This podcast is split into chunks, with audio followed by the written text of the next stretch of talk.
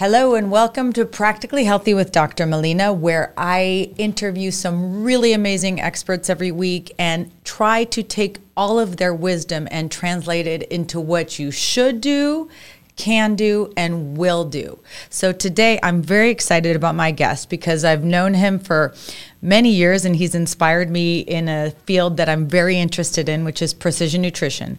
And I'm happy to welcome Dr. Ahmed El-Sohemy who is a professor and associate chair of nutritional sciences at the University of Toronto, and also the founder of a company that I have actually worked with for the past uh, four years now in terms of their testing. It's called Nutrigenomix, and they do uh, genetic testing as it pertains to nutrition predominantly. Um, and they have some other exciting things. But, anyways, we're going to get into that. Let's jump right in. Welcome so much. Thank you for joining me from Canada. good morning. Hi, Melina. Great to see you. So let's just jump right in. Um, and I'm going to have you kind of first of off explain in your simple terms for our audience what exactly nutrigenetics and nutrigenomics is, and then a little bit about how you got started in this field and how you you founded a company. That's very exciting. Yeah. Well, as as the the name um, uh, indicates, the the science of nutrigenomics and nutrigenetics really uh, deals with the interface between nutrition and our genetic makeup. Uh, so we've known for a long time that what's good for one person is not necessarily good for somebody else. In fact, it might even be harmful. Uh, and so this is something that was known for hundreds of years, but only now do we have the tools of modern molecular genetics to be able to pinpoint specific regions in our genome that can help us understand why one person responds differently from somebody else to to caffeine to sodium to fiber to to dietary fat. Uh, and so I got into this area when I was a graduate student in the uh, late 90s, working on a project looking at cholesterol uh, and cancer in animal models.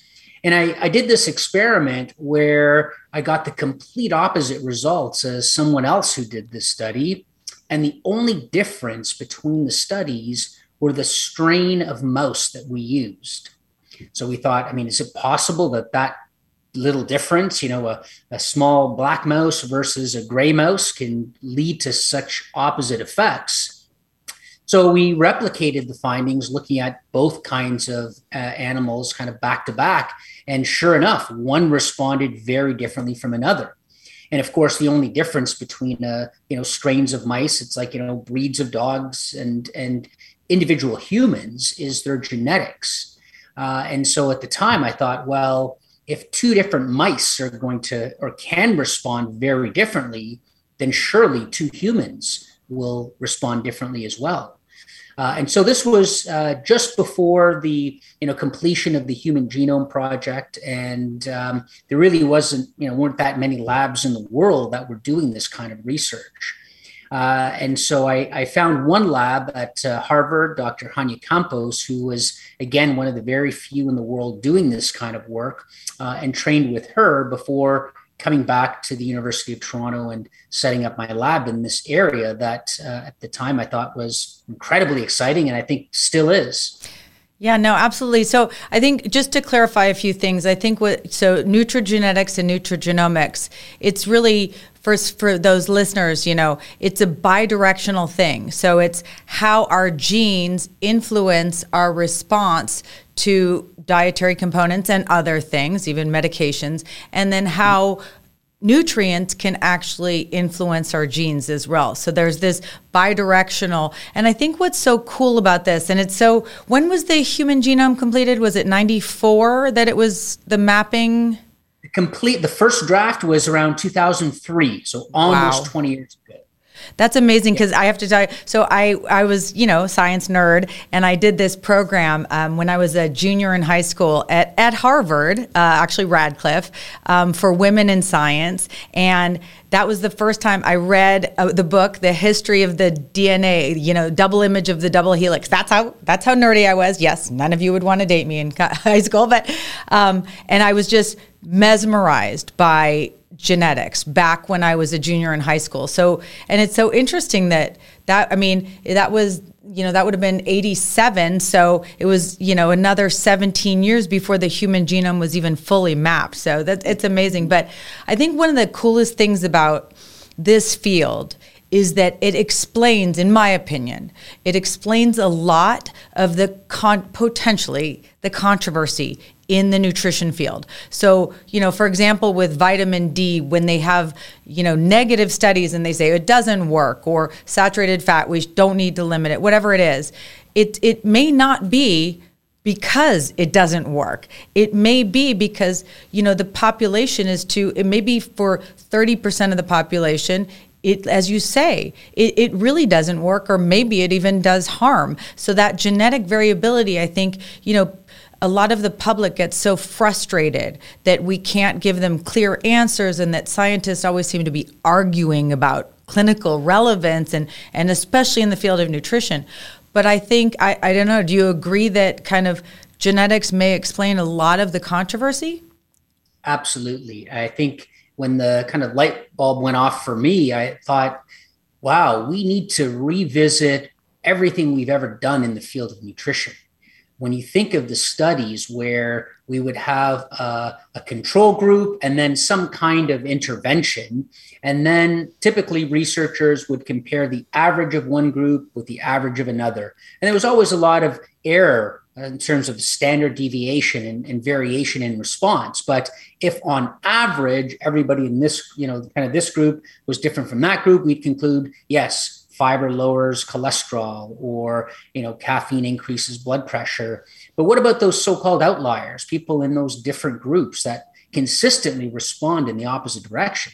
Um, you know we need to know what to do with them and we can't give them the advice that we're giving to everybody else because that advice in some cases as you point out might actually cause harm yeah, or or not benefit. So especially for me in nutrition, when I'm trying to counsel patients, I want to hone in on what is right for them, and that's this growing field of precision medicine, precision nutrition, and this is such an incredible tool. But let's get back to let's get back to you. It's not about me. um, what was kind of the first exciting human discovery that you made, and then what prompted you to start this company, Nutrigenomix, that does genetic testing as it pertains to nutrition? Yeah. So when I was living in Boston and uh, again training with uh, Hannia in this area, um, at the time I uh, was roommates with my cousin who lived in LA and, and, flew out to Boston. He was in the tech business and you know kind of got a contract out there. And I was making coffee one day and asked him if he wanted a cup, and he said, you know, I don't really co- like coffee very much. It makes me feel very anxious and jittery. And I thought, you know, right away at the time, I'm thinking everything is genetic. And I'm like, you know, I bet you there's a gene for that. Um, and it wasn't until a couple of years later when I came back to Toronto and set up my lab uh, and continued to collaborate with Hannia, where we look, we had an opportunity to study uh, one of the cohorts there, uh, and we looked at uh, a gene that was known to metabolize caffeine or break it down. And it turns out there were two major forms of this gene a fast acting version and a slow acting version. And what we found was that while this gene did not predict how caffeine made a person feel in terms of you know those immediate um, behavioral uh, uh, or stimulating effects that we feel, but it turned out it was linked to a risk of a heart attack. And those who had the slow acting version of the gene in other words, they were not able to get rid of caffeine uh, efficiently. Increasing cups of coffee was linked with a higher risk of, of uh, heart attack. Whereas in the fast metabolizers, we found the opposite effect, where moderate consumption of coffee actually lowered the risk of a heart attack. So this is in the same population. We just separated them by this one genetic variant that affected how they metabolize caffeine. Uh, so we published that in JAMA, Journal of the American Medical Association, and that was kind of our our uh, first really exciting finding in this field because it meant that you know all those those dozens and dozens of studies on coffee and heart disease that showed conflicting findings. One day coffee is good for us, one day it's bad for us, one day it doesn't do anything, could be answered by this simple uh, test where you actually look at a particular gene and separate people based on how they actually break it down. And, and you looked at this. You looked at that with athletic performance too, just because I think that's a right. very powerful tool, not a heart attack, but also for athletic performance. If a percentage of athletes, because caffeine is the only legal performance enhancing drug, really. So tell us a little bit. Sorry to interrupt you, but I think yeah, you know no. it's just it's just exciting to think about the potential applications and how you know what was it the one man's. Uh, health is another man's food is another man's poison. Yes, exactly. I think who yeah. said that? Lucretius. Uh, Lucretius, yeah, yes. back in the first century BC. Yeah, no. So it's, it's really quite remarkable that it was, um, you know, recognized so far back. Uh, but as you point out, yeah, I mean, it's not just other aspects of nutrition, but you know, any application of caffeine. And so I was presenting these findings at uh, the Dietitians of Canada conference. This was back in I think 2012 uh, and uh, a sport dietitian uh, named Nancy Guest came oh. up to me and said, uh, "You know, this is the I think this is the future of sports nutrition." Um, you know, she was the head dietitian for the Vancouver Winter Olympics and the Pan Am Games, and wow. so she joined my lab and, and did her PhD in this area on caffeine and endurance performance in athletes. Uh, and sure enough, we found that again, caffeine has the complete opposite effects. Um, even in those who think caffeine actually benefits them and they use it regularly, when we measure them in a clinical setting and under blinded conditions, we actually find that it, it impaired their performance. So they might feel, you know, they're more jacked and they're actually performing better. But in some, based on their genetics, they're the caffeine is actually diminishing blood flow to their muscles, and that's actually impairing their performance. So you have to know your genetics. Yeah, no, that's fascinating. So then, what made you take this? Um, you're a scientist. Not all scientists then go on to form companies. How did that happen? Tell us a little bit about that because I think it's interesting. Yeah, I mean, I definitely never, you know, considered myself an entrepreneur, and otherwise I wouldn't have pursued this path of, you know, getting a PhD and and getting into academia. Uh, and it wasn't until uh, 2011, so just 10 years ago. So I had already been a, you know, a, uh, a tenured professor and you know doing research and publishing in this field and teaching.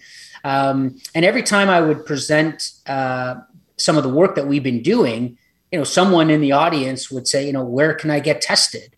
And initially, for the you know first little while, my usual conservative academic hat on, I would respond by saying, well, you know, it's we're not quite ready for that. You know, we need to see the science replicated. Um, and since then, the science has been replicated uh, by other researchers from around the world. So other companies started, you know, uh, or companies basically started selling these tests uh, directly to consumers online. Uh, and they were obviously citing our research, uh, which was kind of flattering to see that our research was actually being commercialized and being uh, put to practical use. Uh, but then, as you know, some people were sending me some of these sample reports from various companies. We were looking at them. I'm like, well, that's not what our research showed. Uh, there were no regulations, and a lot of these early companies were just, you know, misinterpreting the science. Uh, and then some of them were linking their genetic tests to ridiculously overpriced supplements when the science didn't justify that. So that was kind of tainting the work that we're doing because it was viewed as, you know, uh, something that's not rooted in science. So we had an opportunity to, uh, through a uh, program that's here in Canada, uh, for faculty members to, um, you know, to establish startup companies, and we thought, well, you know, we need to restore credibility to uh, not the science, but the application of it. Uh, and so I had approached some colleagues um, like you know Jose Ordovas from Tufts, who is you know one of the leaders in the field, and my alma uh, mater, Tufts. Woo, go Jumbos! amazing research coming out of Tufts, and um, uh, Bruce German from UC Davis, and some others, uh, Ben Van Ommen from NUGO.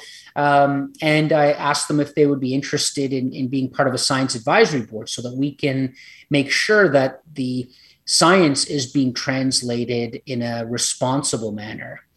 Uh, and so they were, you know, certainly on board. Uh, and we also decided to make the test available only through uh, qualified healthcare professionals rather than just trying to sell something over the internet and you know and get a big market share. It was more of you know we're in it for the long haul and yeah. we want to make sure that this information is delivered in a responsible manner through a healthcare professional, either a registered dietitian or a physician who has had access to our training uh, materials, uh, and they can address the concerns that people have around uh, genetic testing. Yeah, that's a really important point. I want to stop you because I think this is, I, you know, you and I have talked about this, and I, I've interviewed you for CNN actually about this. Um, what are the i mean this is still happening with direct to consumer genetic testing where the kit you can order it online and get your fancy report and like you said they're you know generally trying to upsell you on something whether it's a program based on the results so Tell, tell, let's talk in more detail about the limitations and why people really need to proceed with caution with all this self-testing that's available now online. What are what are some of the issues? Yeah, well, I mean, it's a great question, and and there are so many issues. Um, you know, one I'm just thinking of. I just this weekend uh, I received an email from uh, a practitioner that I know who was interested, or sorry, they had they had a friend who was interested in uh, a particular test that was available direct to consumer, uh, and you know, she asked me my thoughts about that particular company, and so I just decided to kind of take a peek at their privacy policy and I was just amazed to see. And that's something that I bet you, you know, 99.9% of people just don't read. How many times do we just scroll to the bottom, just click accept? You've already made your decision. You want it. I know I'm guilty of that when I download various apps and, you know, but I just assume that they're tracking everything that I'm doing. Uh, and sure enough, that is what, you know, those kinds of companies are doing. But for this particular company, you know, they even say, well, you know, we you are authorizing us to send your personal information to third parties uh, overseas. They specify overseas and other wow. companies and, and to advertisers and all your health information. So everything that you disclose about yourself really personal and private and what should be confidential health information, you are giving it to complete strangers and you're authorizing them to sell it or give it away to yet other strangers and do who knows what with that.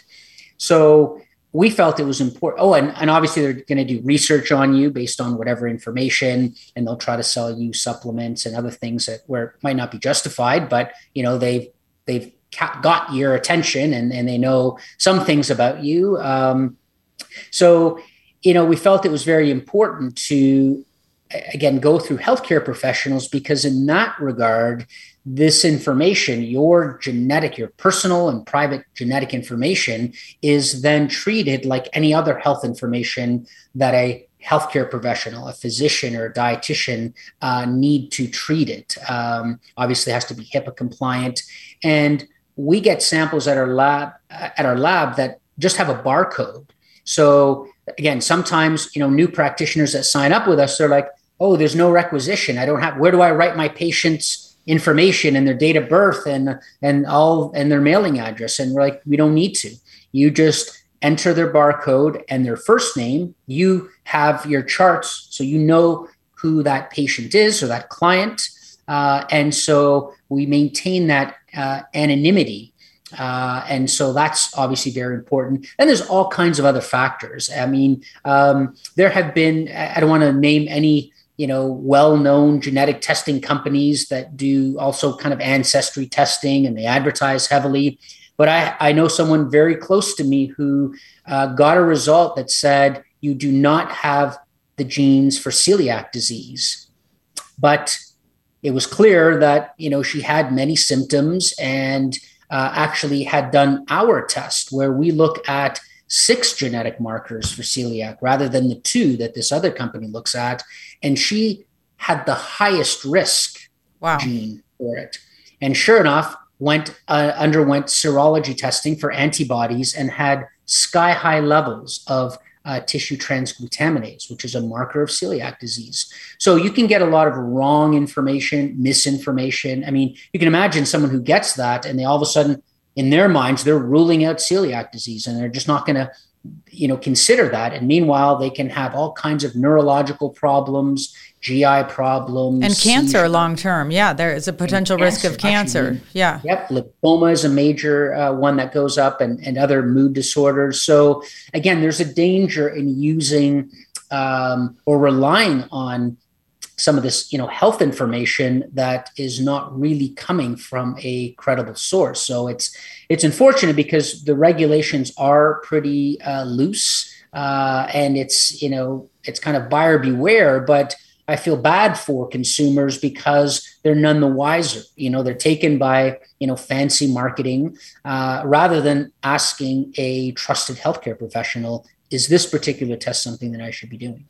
Yeah, and I think for for me too, as I navigate more and more reports, I think it's very important to have perspective on the clinical relevance of different genetic markers and how to bring them together effectively into total patient care because it can be overwhelming but it also can you know you you have to kind of choose what your targets you know? A patient just like with anything in medicine they don't come in and you're not going to put them on 25 different medications on the first visit or approach 25 different risk factors. You have to hone in and i think it requires some clinical skills and training to be able to help the patient truly utilize this to either optimize health or prevent disease. So I, I, applaud you for sticking with the you know practitioner only uh, uh, distribution method because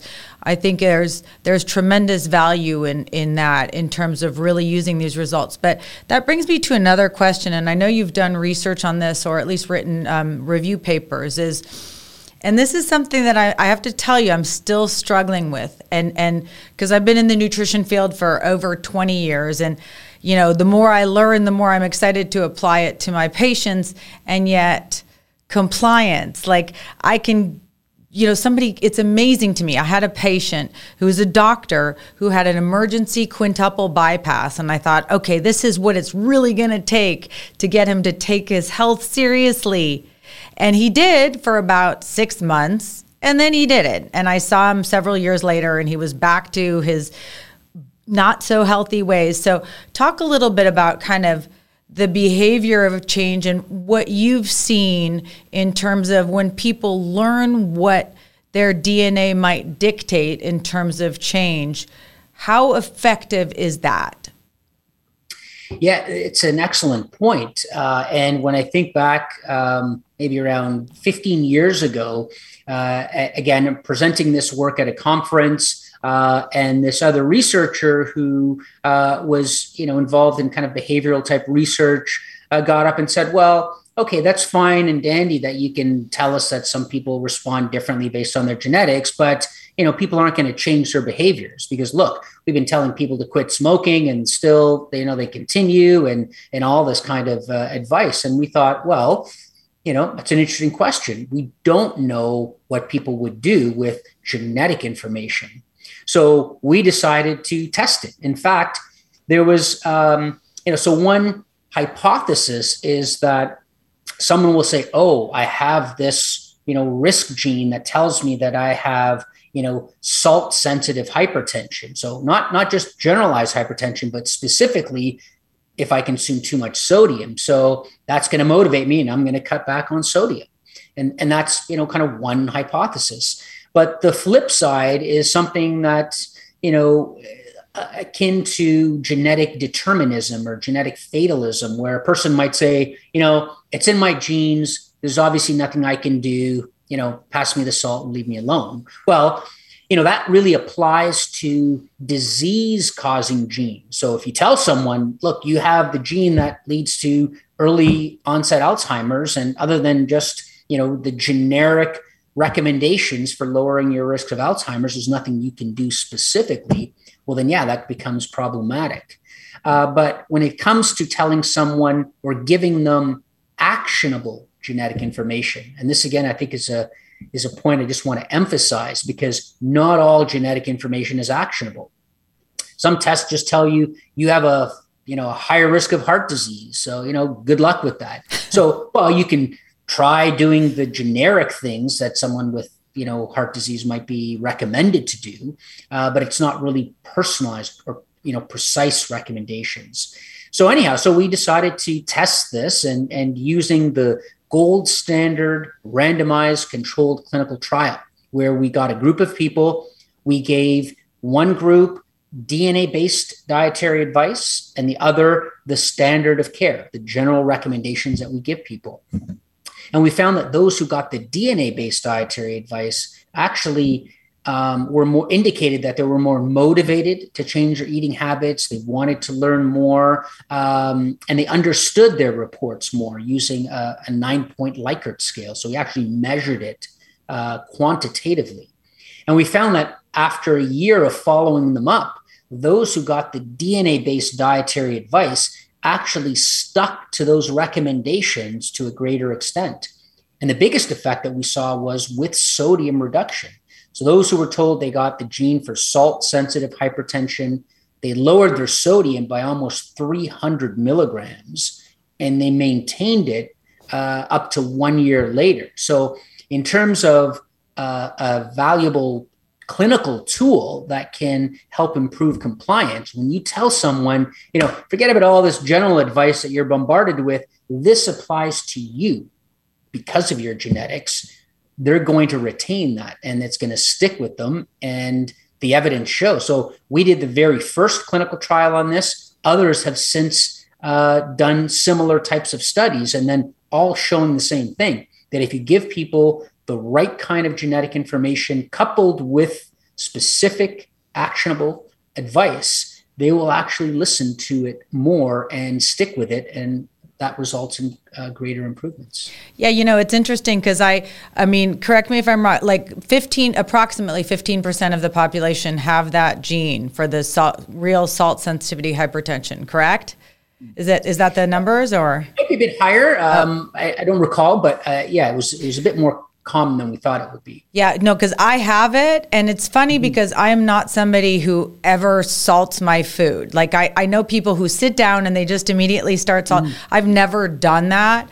Um, but getting these results definitely did make me more cognizant of, you know, the fact that first of all, 70% of our salt consumption is not from the salt shaker. So, you know, but from processed foods and things like that. So it definitely, it is always in the back of my head. I didn't know whether whether you know that's because I'm a nutrition doctor and I love this stuff. But um, I think it is interesting. I, I do think it's important, you know, um, to because it, it can be overwhelming. So to hone in on key findings like that. So what are you know we, we don't have that much time left, but let's talk about kind of what you think some of the most robust genetic associations that we have now that are actionable. Let's focus on those. And also kind of some of the more exciting up and coming, you know, that you maybe maybe you can give us a sneak peek into your lab that you're working on unpublished studies about you know for our audience i'm trying to get a little bonus info but you know what are what are some of the most robust from your perspective i, I certainly have some that i think about but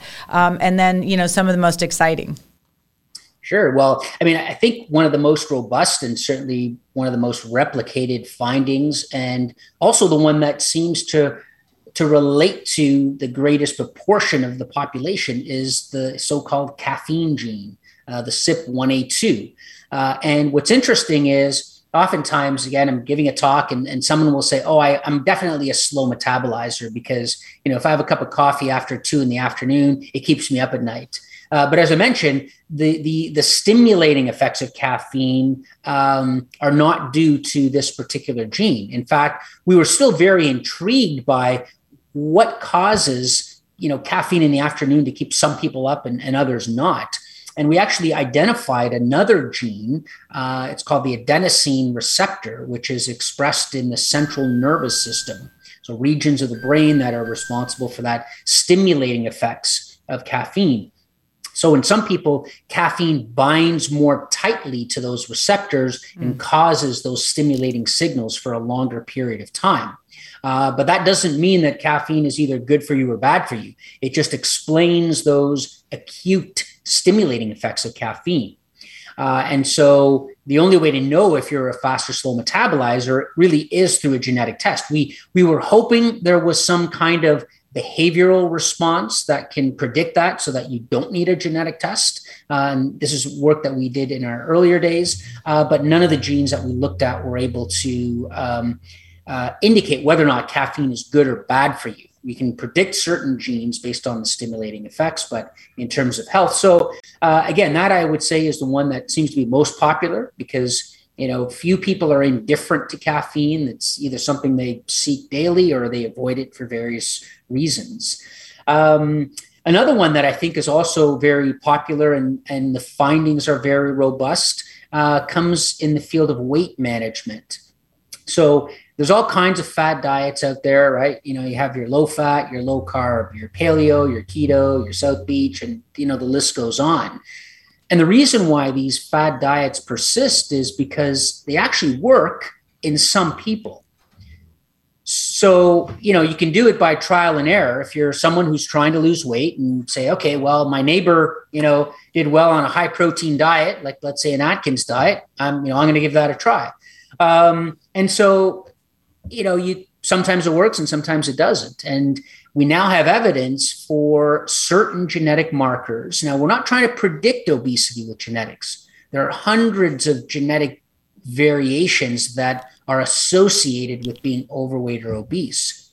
The question that we're asking specifically is can we use genetics to identify a particular dietary approach that's more likely to work? Uh, and so again, there's work that came out of Lu Qi's group at Harvard that uh, where they conducted this two-year randomized controlled clinical trial looking at a high protein diet versus low protein diet. And those who had a particular version of the FTO gene lost a considerably greater amount of body fat on the high protein diet, and they maintained it two years later.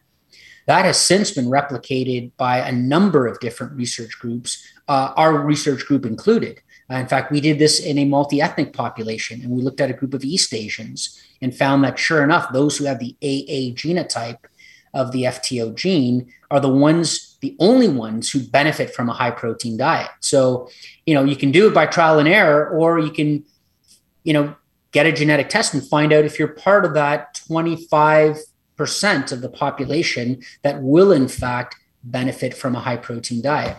And I just interrupt real quick. I did have a mm. breakthrough. That was one of the most, you and I talked about this before, but that was one of the very actionable things that I had with a patient who was a man and he was a vegetarian uh, just for moral reasons. He just didn't, and he did have that, and he was really having a hard time losing fat and gaining muscle.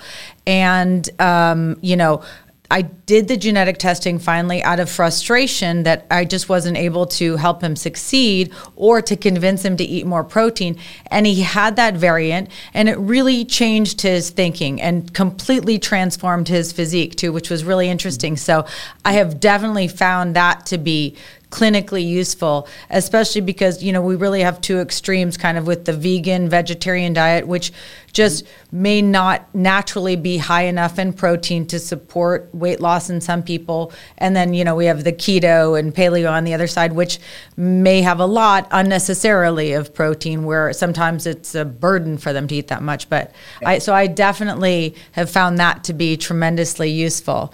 Um, so others, I mean, that I've found, I, I think that, you know, and, and Jose uh, from Tufts, uh, my, you know, the ApoA2 in terms of response to saturated fat, um, I definitely have been, you know, uh, you find that useful, especially in guiding people. That would be somebody, you know, I think how you are saying it, like how I like to think about it from the consumer standpoint is, you know, what diet specifically can I address? So, for example, keto, which is very high in saturated fat, if somebody has that ApoA2 genetic variant, you know, I'm going to have a conversation with them that, you know, or maybe we need to do a different keto uh, that's higher in just plant based fats and not so much saturated fat. So, um, yeah. I've found that one very useful in my practice. Um, what are some of the more kind of cutting edge? Of, well, and the vitamin D, I think, is very important, particularly in the time of COVID, where we know there may be an association between low levels of vitamin D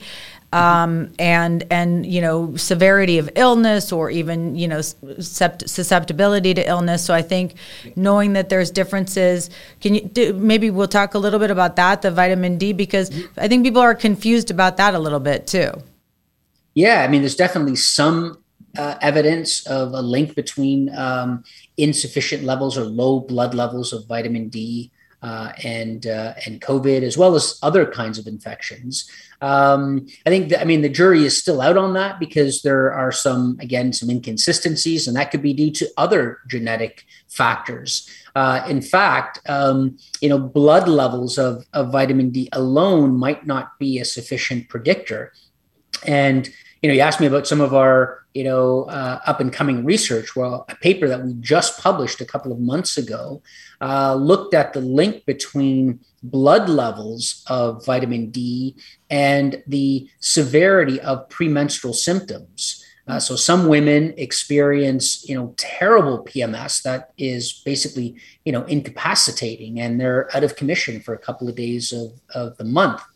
Uh, and there's been some, again, inconsistent studies on the role of vitamin D in alleviating some of those symptoms, whether they're mood related symptoms or whether they're uh, symptoms like uh, cramps or, or fatigue. Uh, and we found that a variation in uh, the vitamin D receptor. So this affects how the blood levels interact with the cells that impact uh, all these other conditions related to, to PMS. And that again, uh, vitamin D had the complete opposite effect. So high levels improved some symptoms in some women, but in others, it actually made it worse.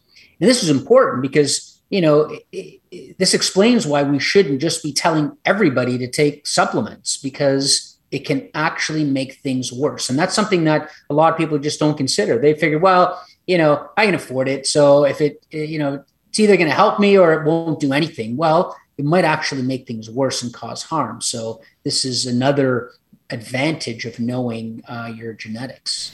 Yeah, no, it's it's it's all this stuff is i don't know if our listeners are as excited as i am about all this stuff but i really think i mean i know i know that this is the future of, of medicine and medical nutrition. And and it's interesting you know that the national institute of health has really set out a 10 year plan from 2020 to 2030 to really grow this field as much as possible and get the most you know robust you know science that is available. So um, any any other exciting uh, tips or interesting case studies? I know you know that athlete that i was talking about or the the patient it was interesting too because uh, and you and i talked about this is he had a genetic variant variant that made his requirements for vitamin B12 higher. And that's another thing that on a vegan or vegetarian diet, you may not get adequate amounts of B12. So for him going through this report, I think I found like three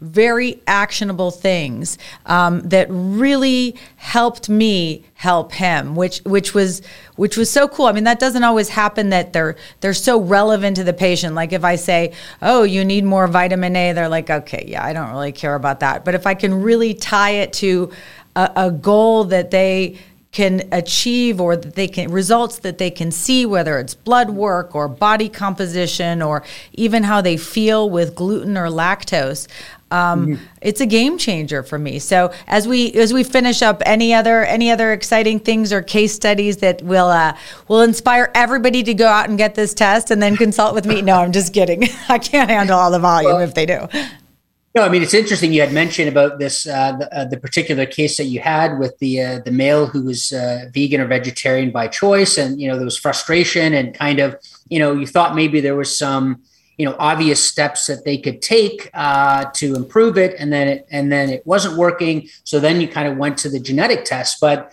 you know, people often ask me, you know, who's a candidate? Who what's a good um, you know who's a good candidate for genetic testing? And my answer is if you eat and drink and you care about your health, then you're a good candidate.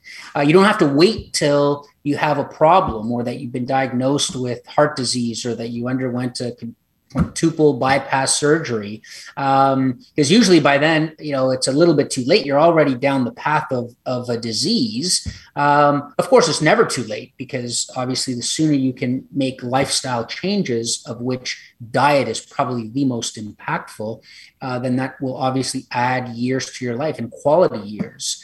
Um, but we have a lot of people who are you know, uh, ostensibly healthy uh, and want to know what to do to remain that way. Uh, and so again, it's something that can can benefit everyone. Um, it's also interesting you had mentioned, you know, two or three things that you focused on with with a patient. And when we first launched our our uh, test, we had a report that consisted of only seven genes. Mm. And at the time, you know, some said, "Oh, why just seven genes?" You know, this company offers thousands of of genetic markers. And I said, well, we know the science, and there's absolutely, you know, there aren't thousands of recommendations and or even studies that we can give you information on so many genes. As the science grew, we then were able to add more markers, but based on the science. So we're now up to 70 genes. So that was over the course of 10 years, a lot of science in that decade.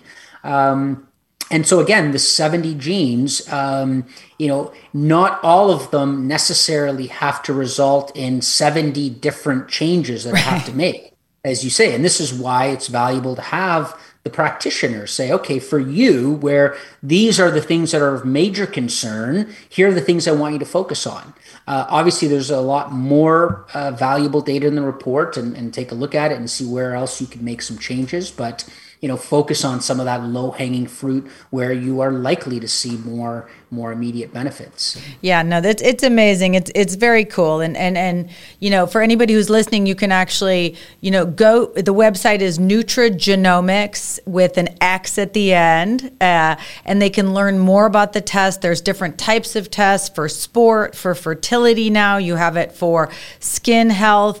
Um, I think it's you have it for vegan, vegetarian diet, so that people can really hone in on that. So I applaud your commitment to science, and I, I do, I love this stuff. I could talk to you for hours, but I'm not sure that our listeners would be quite as interested as I am in going deep into the science of it. But thank you so much for joining me today. I think this has been um, a fascinating conversation, and I, I look forward to working with you, you know, uh, in the future to to grow this field as much as possible because I think um, it's incredibly important and it's kind of fun to see my teenage, you know, passions come to life. So, uh, Dr. El-Sohemy, thank you so much for joining us today. We really appreciate having you. Thank you. It's been a great pleasure and always love chatting with you. Thank you. You've been listening to Practically Healthy by Dr. Molina, where I take the latest science from the expert's mouth and translate it into actionable, practical items. I hope you've learned a lot today. Hit subscribe, give us comments, send us questions. We want to hear from you.